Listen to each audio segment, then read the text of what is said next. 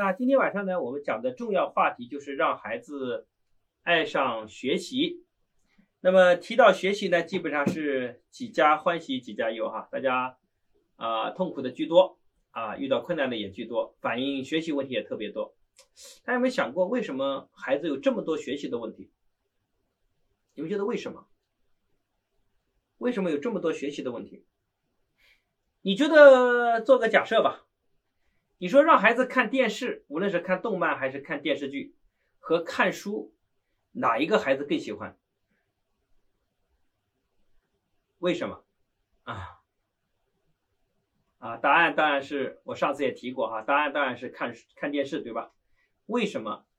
因为看电视的时候，人只要被动的等在那儿，电视就不停的放，然后呢，他把答案给你，你不需要任何思考，也不需要分析，也不需要揣摩。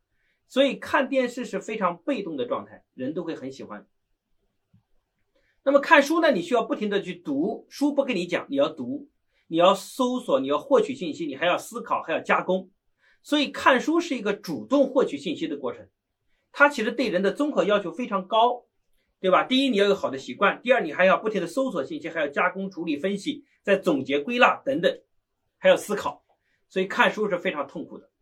所以，人自然的状态都是不喜欢动脑子的，对吧？所以你看，现在自媒体的模式，比如说以抖音类似这样的模式，啊，基本上都是让你不动脑子，就只要你停在那儿，只要你停在那儿，然后他就不停的给你推送、推送、推送。这种越来越多的推送，就让你越来越不想去思考。他发现，因为我们知道，就是什么叫给你贴标签，对吧？就比如说算法在给你不停的贴标签。比如说，今天当你打开一个东西的时候，你在短视频里面点一个东西，然后他发现你对这个东西哎喜欢看，他就给你贴一下哦，这个孩子，这个人他喜欢什么？给你，比如说你喜欢看漂亮的小哥哥小姐姐，或者是你喜欢美食，一看到美食就哎停留的时间长，把它看完了。然后呢，短视频就得给你分析你这个人的标签是什么，然后他根据你所看过的东西给你贴上一个个的标签，然后他就他就判断为你就是这样的人。好，你看他没想改变你，他在迎合你。这种迎合你的方式，就不停的给你贴标签，然后推送更多相关的内容。他不会推送你不喜欢的内容，这样也就导致着你的思维会经常固化在一个圈子里，很难打破你思维的框架。然后人会不需要动脑子，就不停的喜欢喜欢喜欢这种迎合你的方式，让你越来越失去思考能力、分析能力、判断能力。好，各位，你看人的层次是在往上走还是往下走？其实是在往下走，啊，所以最近我们正在做一个啊非常有深度的课程，就是关于啊网络也好，关于网络小说也好，关于我们的动画也好，关于我们的游戏也好，关于我们的短视频也好，它是如何来让你上瘾的？这一切的东西，我们给它分析出来，让大家来理解。其实，当你不停的适应这种给你推送的模式的时候，你是你表面上看你好像每天都在主动获取大量的信息。但是，其实，在外人看来，你已经掉进一个你自己所谓思维瓶颈的漩涡，然后在不停的下沉，不停的下沉，然后你的时间不在大把的消耗，然后终其一生，你很难跳出你的思维和认知。所以，各位，这是差别非常大的。人呢，人与人之间最大的差别就是站的高度，就是一个人能够不停的打破自己的思维框架，你不停的跳去，那怎么样才能打破呢？就是要走搜索模式。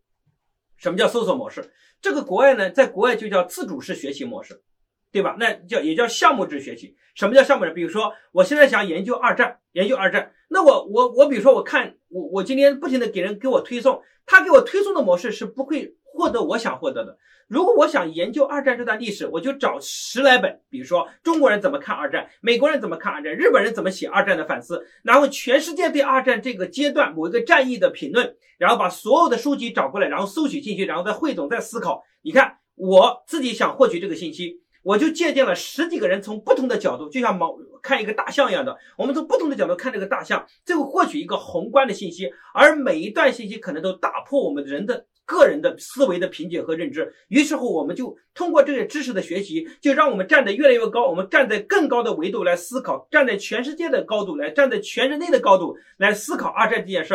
我们讲出的观点就是别人没想到的。于是乎，我们讲的话，别人就哇，你好有水平，然后别人就会追随你，因为你比他更有影响力。这样形成的你的高度，你的人格魅力，就会让你在这个社会上。处于越来越高的地位。所以，主动学习的模式，它会让人的层次越来越高；但是，被动学习的模式呢，其实让人的层次越来越低，因为它只会再把你的时间大把的给它消耗掉。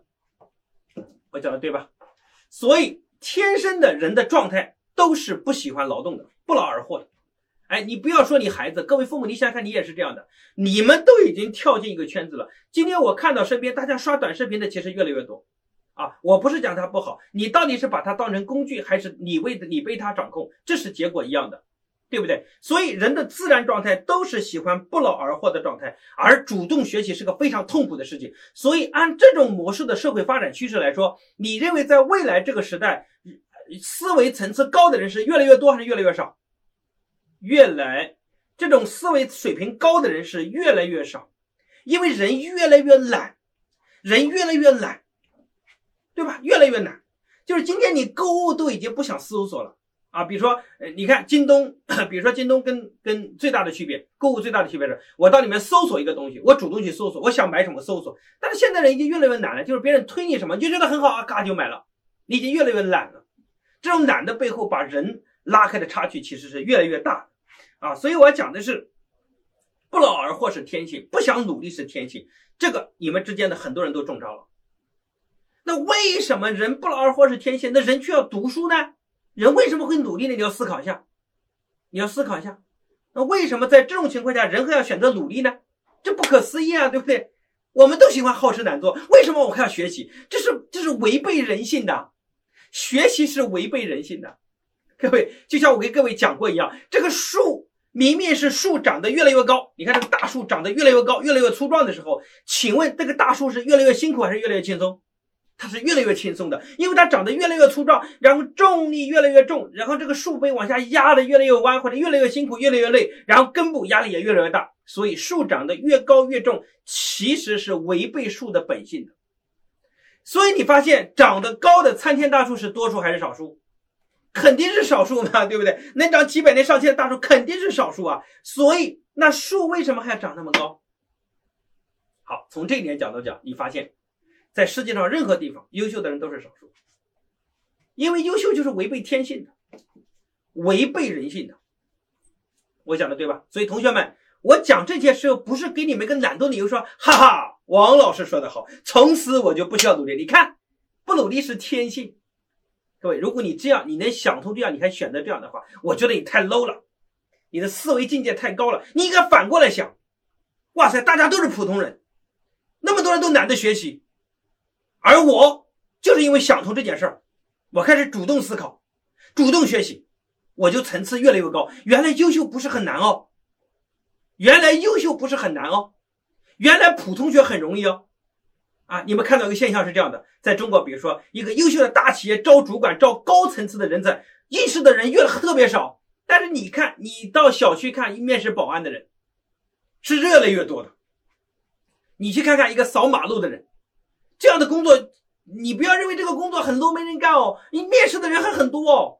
因为喜欢享受、喜欢做一个很简单的工作的人是特别特别多的，但是做一个有创造性、有挑战工作的人是越来越少的。所以想通这件事，你会发现，其实就像你爬山一样的，在山脚下满山都是人，到山顶上寥寥无几。你应该想通这件事儿，所以你选择奋斗，因为你无，那你可能说，哎呀，那奋斗多辛苦啊，对吧？各位，山底下就很轻松吗？山底下人踩人，很痛苦，每天也很痛苦，对吧？你还完全感受不到自我挑战这种这种成长这种绽放，你是感受不到的。所以，我选择让自己变成优秀，因为我想通这件事。好，那各位父母，刚才我们讲到说，既然树长得那么辛苦，那树为什么还不停的长？为了一个东西，叫什么？阳光。因为大树长得越高，它能够更多的获取到阳光。尽管树长得越高。狂风暴雨对树的摧残是很大的，它甚至会把树连根拔起。但是基于挑战并存，尽管狂风对我的袭击对我的伤害很大，但是我却可以更高，我获取到更多的阳光。所以，我们想过这件事各位父母，优秀的孩子是少数，而优秀孩子的背后，一定有更高层次父母的智慧。不要说我家孩子就是不努力，不要把责任推给他，父母本身很重要。我一看你讲话的方式，我就知道你的孩子不会努力。我一看你的眼神，我就知道你的孩子不会优秀。你看，我们已经干出职业病了。就我一看你表达的方式，我就大概知道你家孩子会怎么样。你不要说跟我没有关系，各位，水就是上有水浑的，下有水不会清的。父母就是水的上游，我讲的对吗？父母就是水的上游，你就是孩子就是水的下游，这两件事必须要同步清理。所以今天我不，我因为时间关系，我不能深入的讲大量关于学习的事情，但是我先让父母有个思考。你们不要在家里随便的说，哎，我的孩子不上进，我的孩子不努力。各位，大家孩子都不努力，包括父母，很多父母都不努力。所以你这样想，你就会变得冷静。你应该想，凭什么我的孩子努力？当你经常跟你的孩子说，你看看像人家，人家考试考得多好。当你不停的让你孩子向人家学的时候，其实最应该反思是，各位父母，你是不是人家的父母？你羡慕你让你的孩子说，你看人家的父母多好，但是你反思一下，你应该向人家父母学习，而不只是你的孩子向人家孩子学习。你应该反思是人家的父母做对了什么。所以，当你有这个心态的时候，你就会很平静，因为优秀的孩子就是少数。就像你们现在听我直播间，你们听我直播间的人，其实今天在听我很多道理。未来孩子优秀的也是少数，因为有人他根本不愿意努力，他懂得道理，他就是不愿意行动，对吧？当然，我期望你们更努力。